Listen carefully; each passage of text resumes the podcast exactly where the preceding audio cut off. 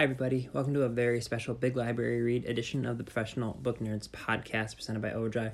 Uh, this is Adam, one half of the Professional Book Nerds podcast co hosts. Uh, I just want to do a really quick introduction before we actually get into the episode.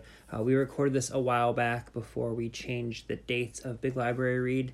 So um, I said the old dates or prior. So if you're listening to this now, uh, the Big Library Read program is going to take place from August 3rd through August 17th. You can go to biglibraryread.com for more information. Um, in just a minute here, we're going to get to the introduction that we did with the author, Tim Mason, where I'll talk about uh, the book and a lot about the Big Library program. But uh, just wanted to give you a quick update before we actually get into the episode. Again, the, the dates of the actual program now are August 3rd through the 17th. And because we get a lot of people who listen to the Big Library Read version of this uh, episode, as kind of their introduction to us. The Professional Book Nerds podcast is a twice a week podcast. We do author interviews on Mondays, and then we do book recommendation episodes on Thursdays. So if you go to professionalbooknerds.com, you'll learn all about us and um, can get some more information about it. But uh, in just a second here, you'll hear our introduction music, and then you will hear a much longer introduction about uh, Tim Mason and the program and everything like that. But just wanted to give a quick note again one last time the the program dates for the big library big library read program are now august 3rd through august 17th and if you go to biglibraryread.com you'll get more information. Okay i'm gonna let you get to our episode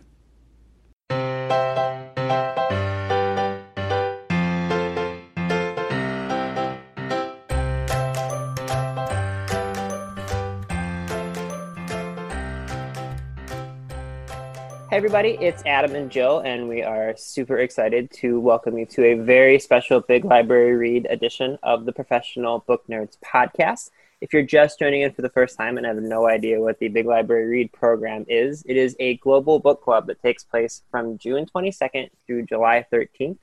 And if your library is participating in the program, which uh, just about all of the Overdrive libraries do, if you go to their Overdrive website or go to Libby, and open it up, the first thing you're going to see between June 22nd and July 13th is the book The Darwin Affair by Tim Mason. And so you'll be able to borrow that as both an ebook or an audiobook without any waitlists or holds. And then you can go to biglibrary.com and join our discussion board. And you can interact with people all around the world that are reading the same book at the same time. Uh, you can also use the hashtag Big Library Read on social media for a chance to win a Samsung Galaxy there's all sorts of uh, great stuff going on here, and you'll be able to again learn all about that if you go to biglibraryread.com. And today, our episode is we're going to have a conversation with the author himself, Tim Mason, who, in addition to writing this fantastic book, is also a playwright who has whose work has been produced in New York and throughout the world.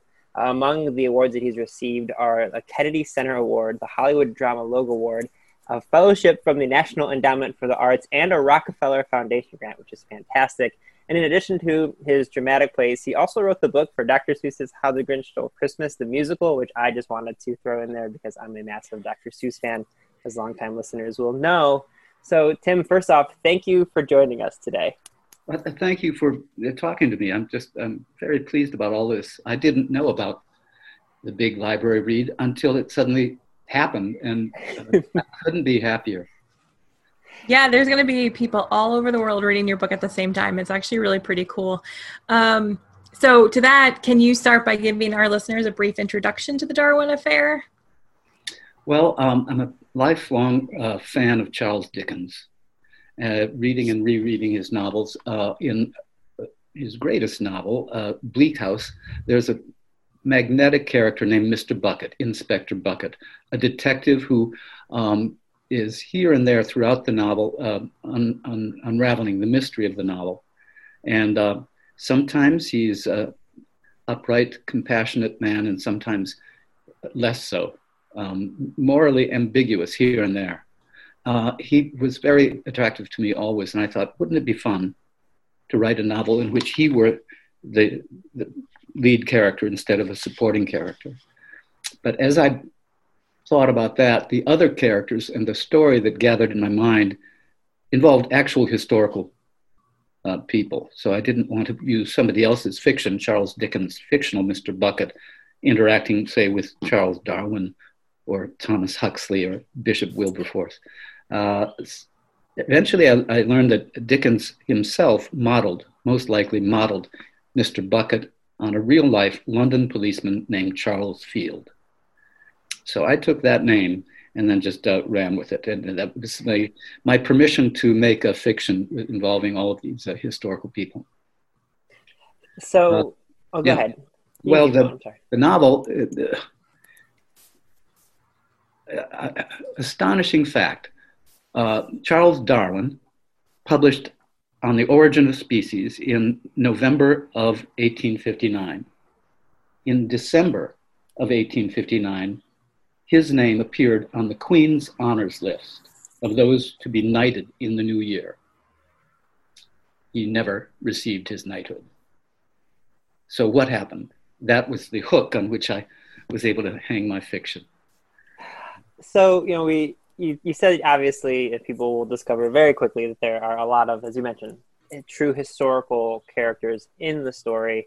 But what you've written here is a historical fiction thriller. And I'm curious your thoughts when you're approaching this story. You know, what unique opportunities that it presented to you to create a fictional story, but using historically, you know, accurate characters and people that actually existed. Like, how did that affect your storytelling? Well, I, first of all, I felt uh, duty bound to be to honor these people who's who I'm using without their permission, um, and to be respectful of them for the most part. There's there's one actual historical figure uh, that I used in the book who, in real life, was such a stinker that I, I didn't I didn't mind making him, uh, you know, on, on the on the wrong side. um, uh, but others, you know, uh, I tried to be respectful of them. But in doing the research, I learned so much about them and, and the remarkable era uh, that, in which they lived, which we think of as sort of prim, proper, buttoned up, uptight um, Victorian England.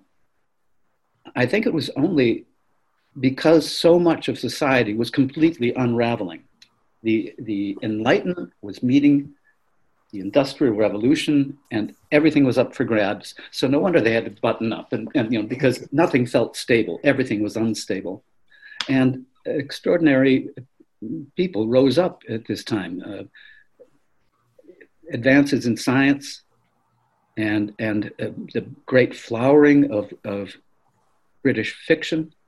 It, it's it's a wonderful period. So looking at the life of Prince Albert, who had never had held my interest, there was a there was actually inside that prim Prussian exterior a progressive trying uh, bucking against society to get out. I thought it was fascinating. It had never occurred to me. Reading about Darwin's personal life, what a lovely man and father and husband. And he caused great pain in his own household with his own loving, devout wife, Emma felt that his, his findings might endanger his eternal soul. So it's just fabulous conflicts right within the actual historical figures. Um, so a rich, a rich field uh, for me to mine. Sort of on that, um, you know, because you're dealing with these historical figures who, in some cases, a lot has been written about their lives and their motivations did you find it challenging to sort of write this like thrilling murder mystery kind of around those um, those motivations and those real life actions? Yes, it's challenging, and also uh, challenged. I was challenged. I challenged myself to be as historically accurate as possible. So many of the events in my book actually happened, and I've just sort of squeezed my fiction into the interstices. Um, uh, Prince Albert actually was on a visit to uh, Coburg, Coburg in Germany, his home, his hometown, thrown from the carriage and nearly killed uh, uh, on October the first, 1860. I mean, it's, it, and I, I, I took that and made a fiction out of it, uh, you know. So I elaborated and I made made stuff up concerning that accident. But he actually was thrown injured and came away from that accident profoundly melancholy for what little re- remained of his life. Um, uh, I got very lucky. And I always say that when you're writing something, whether a novel or a play, if you're into it, the universe will conspire to help you. And one of the years in which I was working on this, it took me a long time to write, three years, uh, was a, a, jubilee for the Queen. And as to one of the ways they marked it was to release to the public, just temporarily, uh, online diaries of Queen Victoria. So I got to read in her own account, day to day, hour to hour, her minutes on what happened during this, this narrow field of time. Some months later, I wanted to go back and check that I'd been accurate, and I found it is now closed. Oh. I got so lucky. Uh, one may, uh, one, if one is a serious scholar, one may apply in writing to the senior archivist of, of the palace, and you know, so I got lucky. Yeah. Um, you know, when people read this book, the inspirations, like you said, of, of Dickens are going to be clear. He's in the book. Actually, I, I was doing some uh, some Charles Dickens kind of like noodling around this morning, and I realized. So we're inter- we're doing this recording on uh, June 9th, and today is apparently the 150th anniversary of Charles Dickens' death, which I did not know mm-hmm. until I googled it this morning. Um, that is cool. Yeah. Perfect. Yeah, I say, was I was like, oh, this feels very apropos. That's not has nothing to do with the question. I just noticed that. Um, Here's two. But, yeah, so the, the, inspirations of, of Dickens are going to be really clear, and then a lot of um, Arthur Conan Doyle as well. I I see a little bit of Agatha Christie, which we were talking about before we started recording, uh, in the sense that you lay out this really full cast of characters pretty early on, and there there's a fair amount of them. But the the main difference I would say from like a, a general standpoint between this and a, a Christie novel is we have a, at least a good idea of in this book pretty early on I mean, who like the good characters are and who the bad characters are. And so as opposed to it being like a who done it, it's more of like a, a why and how done it. So was was that something that you always wanted to approach? Because again, like the, the characters that aren't so great in this, they are really not great pretty quickly. no, I, I pretty much let the audience know uh, about, about the uh, the psychotic killer at the heart of this. Pretty much. I, I feel that they get the the reader gets pleasure from going inside this this person's demented head, and actual you know um, it increases the anxiety level mm-hmm. uh, to spend uh, time with Decimus Cobb.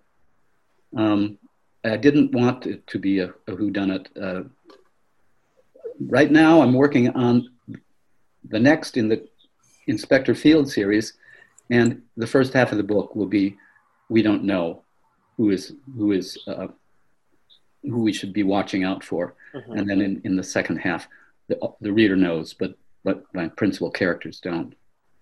So so I'm trying to have it both ways in the in the new book. Uh, speaking of Decimus Cobb, um, I imagine you had a lot of fun just sort of building out his complexities and his characters.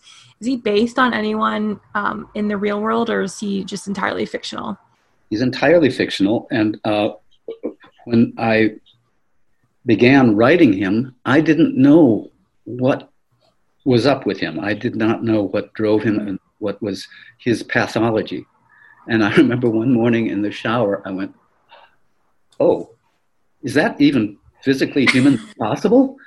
And I, when I, at the end of my shower, I, I, Googled it and looked at some images that I would love to erase from my mind.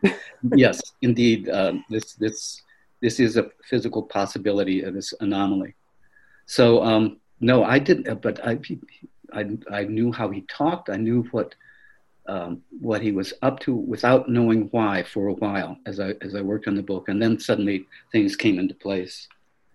Well, and I feel like he encapsulates a lot of why people are are fascinated by it, like serial killers and and people of that ilk in the sense that like what he does is wrong. There's no doubt about that. But like in his mind, it's almost like he's doing it from a very scientific exploration of like how bodies work and what drives our existence and things like i think that's you know when people are looking into these types of things and there's a reason why everyone is so fascinated by what drives uh, and motivates serial killers. Like to him it's almost like this isn't i'm not committing murders i'm i'm exploring the science of everything. Yes yes absolutely. And uh, no villain thinks he or she is a villain.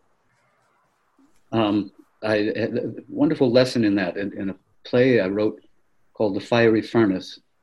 Um, one of the actors during rehearsals or during dress rehearsals came to the director and he had changed his his look, his his makeup and his costume, and you could tell looking at this person that he was he was revealed as being dissolute and not and not not such a good guy.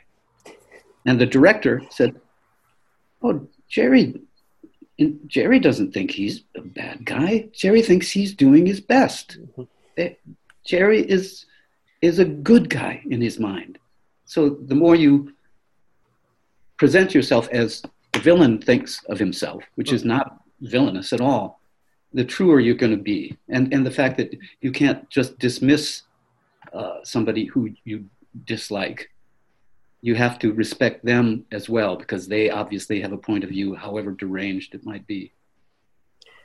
I think that that also goes to um, sort of getting back to like that presenting everyone so early on in the book. You do have an opportunity to um, to really get inside of his mind. Whereas, like I said again, like with a lot of whodunits, it, there's always a big reveal, and then there tends to be very much like a Pixar movie, like a monologue at the end by the villain, like, "And here's why I did the dastardly deed."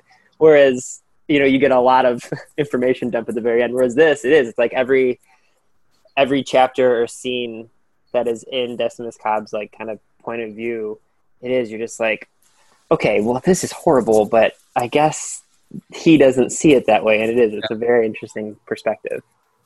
At the beginning, uh, before I began to write, I knew that I needed. There was an element that I needed uh, for this story because I personally don't feel hadn't felt any emotional connection with with some of the historical figures that appeared in it, mm-hmm. but I knew that there would be a plot against one of them, and uh, in order to engage the audience and my own emotions, I needed a kid at risk. So I put Tom Ginty oh, in the bo- in the box, and once I got him in the box, I couldn't I couldn't stop trying to find out what happened to him, mm-hmm. and readers I hope can't stop trying to find out. Yeah, he's tragic. yeah, pretty sad.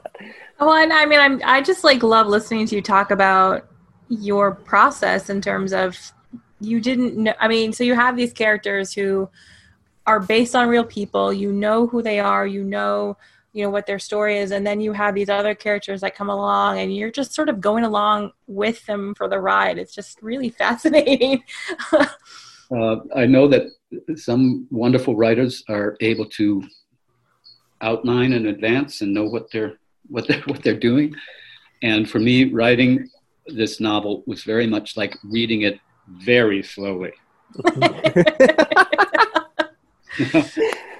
right right now I'm at a similar point in uh, the new the new novel. I simply don't know what happened next. So I'm going back over the entire thing and filling in detail mm-hmm. that, that I hope will reveal to me the clues about oh well of course this is what happened next. So you go back and rewrite and then try to make yourself look smart like you knew it all along. No I, it's it's so funny you say that because if i if when we had like four years a million years ago when we started this podcast at this point if i would have thought about mystery and thriller writers i would have assumed oh well they have to have all this planned out. But we've interviewed so many of them. We've had like harlan coben and lee childs and all these these authors tell us like I will write myself into a corner. I'm excited to see what ha-. like it was. I think it was Harlan mm-hmm. Coben who was joking. He was like, "Yeah, even I had myself fooled. I couldn't believe what happened in this one." And like he's joking, but he's kind of not. Like not. I am fascinated. not joking. Yeah, it's it's uh, odd. Oh, that's so funny. Um, it, it, it, has, it, you know, it involves a leap of faith. You have to believe that you're going to find your way out, and sometimes you don't. Sometimes you simply have painted yourself into a corner, and you have to find out where did I go wrong. If, if it's not going forward, probably I made a mistake along the line. And then you go backtrack into, oh, yeah. This, um, is, this is what pointed me in, in the wrong direction. It's like a mystery within a mystery. yeah. Put yourself in the middle of the labyrinth. Um, there's so if people go to biglibrary.com, they'll see that there's also uh, a discussion guide with a lot of really fun questions that I'm guessing the the publisher provided. Um, I know a lot of times they do that, but there's one that asks that asks about Inspector Field and his relationship with Inspector Bucket, and um, I'm I'm curious your take on the idea of like there are times now and again that people will come up to him and be like, "Oh, you're the famous Inspector Bucket," and like it does affect him. Like, do you think celebrity would have hindered or helped him as an inspector in in that time? Well, I know that the actual Charles Field, the London policeman, police mm-hmm. detective, um, thought it was great. Yeah, his fame, and he sort of um, talked it up to the to the irritation of, of Charles Dickens until it, finally uh, Dickens disavowed it completely, uh, claiming it was a total fiction, his own creation, and had nothing to do with Inspector Field, which I think is uh, baloney. Yeah, that's amazing. because uh, you know, he, he uh, go and read uh, in household words Dickens uh, on on duty with Inspector Field. Mm-hmm. It's fascinating. It's a he just spends an even a night, an all night, all nighter with um, Detective Field and a few of his men going into the most dangerous, worst haunts of of hmm. uh, the London Underground, and it's it's chilling. And this man counters his uh, adver- adversaries with uh, just steely wit. It's really good. My Inspector Field is not like that. He, I, he's a much he's fallible. He's mm-hmm. self-doubting all the time. Am I getting it right? Am I getting it wrong? That felt to me much more human and something I could relate to. Uh, and there's even there is a part somewhere, and this isn't giving anything away, but like someone basically says to him, "That's like stop using your brain, like go use like your brute force, like you like you're used to doing." He literally like someone basically tells him like stop thinking as as an inspector. They're just like, no, no, no, go beat someone up. Yeah, uh, thinking has never been your strong point. Uh, really insulting. It's his boss who tells him that. Yeah, exactly. um, but uh, what, one thing he is is dogged, and I like somebody who keeps at it, and who um, you know uh, values the the children that he's trying to rescue kids. Yeah. Mm-hmm. Um, as you know, we mentioned, or as Adam mentioned in the intro, and you talked about a little bit ago, um, you also you don't just write novels; you write plays as well. And you know, these are very different um, storytelling mediums. Is your process in terms of writing different between the two of those things? Um, in terms of it being a discovery from one day to the next, no, it's not different. But no, I, I came to uh, prose fiction later in life. Um, a story occurred to me uh, that simply couldn't be told on the stage, and that became uh, this uh, middle school novel, uh, The Last Synapsid and I had to teach myself how to write uh, prose fiction, and it's a completely different thing. It was like starting all over again. Um, I, I don't know how old I was. Anyway, in my fifties, I guess. So um, uh, that that took a long time. That novel, and my first draft was 450 pages long, and you know, for kids. Uh, but, but uh, what a thrill it was to learn a brand new art form uh, when, when you know spent so much time being as economical as you are on the stage. In the stage, action is one line to the next. What people say to each other constitutes action, and um, you you know if you're good at it, something is happening every minute, and you don't get to describe what we're seeing Mm-hmm. You don't get to uh, take the reader into into the interior. You show the exterior, which reveals the under, interior. Mm-hmm. So it's completely different form writing a novel, and it was really it's really been fun. I'm sort of hooked on it now. Yeah. Well, I, I think also people who have have paid attention, have you know read a lot of plays or, or seen a lot of plays. I think when they read this, th- there's definitely something that I sort of picked up on. It's like you mentioned about seeing a play or a musical. Like action happens from moment to moment, and if something is seen, it, it's expected to be used. You know, the whole Chekhov's gun thing. You know, you put a, a gun on the in the first you know first part of the play. It, it has to go off at some point, or else it's there's no point to it. And I think that kind of plot driven story idea is very prevalent in the Darwin affair because you do have something very early on that happens that really drives the, the plot. Are you ever thinking when you're writing your novels that you want to push towards a more plot driven idea that's similar to the stage, or do you like to think about character development differently between the two mediums? Uh, the, the characters takes takes me along generally and and uh, the character, getting to know the character, and, and uh, um, imagining w- what they would say and what would they would do. It propels my. That's how I create the plot, mm-hmm. really. So the character mm-hmm. helps me along with with plot. Um, uh, given my work in, in theater, I want the audience n- not to be let go of. So in the Darwin Affair, I was striving with every chapter end to compel the reader. I got to know what happens next. Yeah. Um, so that if I and if it works, that's that's that's what I'm doing. Um, I don't know if that answered your question, but yeah, no, I'm I'm also like I guess unrelated to the book too. When you're writing, uh, you know, sta- a play for the stage. I don't want to say like you have people there and they can't leave because I mean I suppose in theory someone could get up and walk out, which is very very rare. But, but like sort of like you said, you want to create a hook at the end of each chapter, um, and you do obviously when you're writing a play, you want it. There needs to be things that keep people on whether it's on the edge of their seat or like keeps them engaged and interested. But like, is it is it like every certain amount of pages or every certain amount of like do you always try to end a certain scene with that same kind of a hook it's just that's i haven't thought about that till just now in the sense of like i could put a book down but 9 99.9 times out of 100 i'm, I'm not going to get up and walk out of a I, i've left some musicals but yeah. I don't know. I've waited till intermission, then I'm just like, okay, this isn't for me. Well, believe me, an, an, a theater audience can leave a play without leaving the building. You, you, you, if you're the playwright standing at the back of the house, you go, oh, they just they just shut down.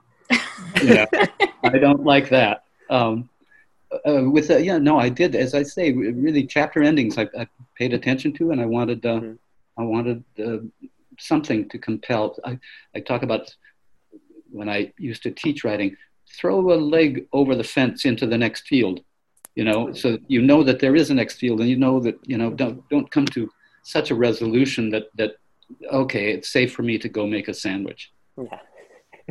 I like that a lot safe to go make a sandwich so you you've written stage plays you've written novels you've written for both adults and you know younger audiences um, do you find any of them particularly cha- like more challenging than the other?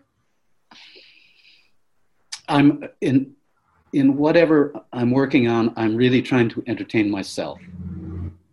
So um, my inner child is very present in my life. my my partner said once, "What's inner about it?" yeah. Um, so I'm, I'm trying to entertain that that young person uh, when I'm you know writing writing for for that part of myself, and I'm you know I'm trying to entertain the adult in me who wants entertainment or escape. I must say this: I would probably not read this book myself. I'm I I I'm very easily frightened, and I don't see scary movies. Um, I think I might make an exception in this case because I love historical fiction so much, and I love I love the characters. So I would be willing to to to to to go here, but not late at night. It's so funny you say that. I we've interviewed enough authors that kind of say the same thing. Like it's always interests me that the authors who write the like darkest characters when you meet them, they're like the most just fantastically joyful people. I'm like, uh, how did you create? You got a little demon inside you. How did you create? I, I, nothing to do with me uh, I used to know because of a mutual friend. I used to see on a, a social basis uh, the wonderful author uh, Thomas Harris, mm-hmm. who created the you know Hannibal Lecter and all of that. A, a, sweeter Southern gentleman you could not hope to meet. Just the the soul of gentility, and and a funny, uh, sparkling wit. Yeah, it's it's a it's a strange. How could he go to work every day? I thought back then. Mm-hmm. Well, here I had to go to work every day and and and uh, and you know dish out real real uh, uh, uncomfortable moments for my characters really really scary moments reminds me when we we interviewed um, Charlaine Harris, who wrote the like the Sookie Stackhouse Chronicles. Like it's those, there was an HBO show True Blood. It's these like extremely dark vampire show, and mm-hmm. she was just like the most lovely. It felt like having a Southern grandmother. Like yes, oh, isn't it is funny. What um, I wonder. I suppose you interview a, a, a comedic author, and, and you find that they're very dark. yeah. yes. Yeah. Um, I can't not ask about the Dr. Seuss thing again. I, I am a huge Seuss fan. I literally have a Dr. Seuss tattoo on my arm of a, a quote of his. Like, what was it like writing, like that such well-known IP, like that existing world? Was there, you know, was the Seuss like were the Seuss people like highly involved in, in the book you were writing? Obviously, there's a very a specific through line for the story itself. But like, did it feel challenging, or I'm just I'm just a giant Seuss nerd, so I'm curious about this. Well, uh, I'm uh, I got incredibly lucky years before I wrote the uh, adaptation of The Grinch. I was able to work with Dr. Seuss on the first stage adaptation he ever allowed the 500 Hats of Bartholomew Cubbins. Uh-huh. And the writer who had been initially hired to do this adaptation into a musical um, wrote draft after draft that, um, that Theodore Geisel rejected.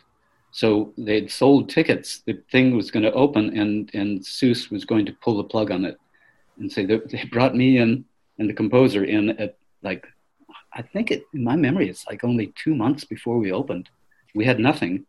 And so wrote very fast, and every page got back in those days faxed to Theodore Geisel for his approval. And early on, he said, You are writing very good Seuss. So, and when the show opened, uh, well, that, that book was really challenging because it's not in, he hadn't developed the Seussian style. Right. He wrote it. It's prose fiction. It doesn't rhyme. No, no goofy words. Yeah. But I knew the audience expectation would be for that, so I had to Seussify it, the musical. So it's it's uh, lyrics. So um, he and his wife Audrey Geisel came and saw the opening and loved it, and so we got to spend a weekend together. And he befriended me. I was about to move to New York from from Minneapolis, and he said, "Well, wrote me such a beautiful illustrated letter saying, you know, the reviews were tremendous. Working with you, the best thing about working with you is that you did all the work. You're living in a stone's throw of my first studio in New York City. So it was, just a great friendship. He was very kind. So years later, when it, this opportunity to uh, adapt The Grinch came up, it was his, his wife, Audrey, who uh, pushed it. Um, behind the scenes. And she was I just you know cleaning house here. Just found she sent me so many beautiful letters, but uh, always encouraging me. You know, long after uh, long after her husband had died. Uh, now now she we lost her I think last year. I think yeah, I believe that's right. I, so lucky me. I mean, I, you just broke my. Jill, do you have any other questions? I literally like I can't. I have nothing more that no. I can. That's amazing. I'll tell you. I'll tell you, Adam. He, he, was, he was elegant and dignified and very tall and gracious, and we were being feted all weekend from one society person's party to the next, and I was going through a hard time in my life at that time. Mm-hmm and I, I, of course put all of that into the into the musical so everybody's crying by the end of the musical. And he would take me he'd put his arm around me and get me out of the party. We would sit in stairwells uh, in these high rises and just he would you know no look forward don't look back you know basically saying don't be sad it's over be happy it happened. Yeah, Yeah. oh my gosh. Okay this Okay. is my favorite thing I've ever heard. All right, um, last question for you that we'll ask, and then, then we'll let you go. What do you hope readers take away from reading the Darwin Affair? Well, my own father was a devout Lutheran minister, a wonderful, gentle, loving man, a devout all lover of science as well. And on his list of great people was Charles Darwin. So he didn't find a conflict between his religious belief he, he, and, and um, you know, the Big Bang theory or the theory of evolution. He, he embraced them. He, he self-published, wrote and self-published long books trying to, trying to say, you don't have to be one or the other. You can be a person of science and a, a person of faith. And so uh, the impetus behind the whole plot uh, in, back there in 1860 was to suppress the influence of Charles Darwin. And that is still happening today. So I, I didn't want this to be a purpose, purposeless entertainment. I wanted it to be an entertainment that, that allowed people to take a look at, at um, scientific achievement and, and uh, find a way into it instead of being shut out from it. Well, the book is amazing, and quite literally, tens of thousands of people are going to discover that over the next couple weeks when they they get a chance to sit it. down with it. Um, Tim, thank you so much for joining us today. This was so much fun. Total fun for me. Jill, Adam, thank you so much. Readers can sample and borrow the titles mentioned in today's episode from Overdrive.com, and our library friends can purchase these titles in Marketplace. Professional Book Nerds is proud to be an Evergreen Podcast signature program. To learn about other Evergreen podcasts, visit evergreenpodcasts.com. Our podcast is produced, recorded, and edited by Adam Sokol and Jill Grunenwald, and presented by Rakuten Overdrive. For more information, visit professionalbooknerds.com. Bonjour. This is Fabulously Delicious, the French food podcast. I'm Andrew Pryor, and every week I bring you the wonderful and fabulous people involved in French food, whether they're here in France like me or from around the world. Each week, we dive into a specific topic, be it a French dish, an ingredient, or a French cuisine cooking technique. My guests are all about French food, so come join me on Fabulously Delicious, the French food podcast. Bon app!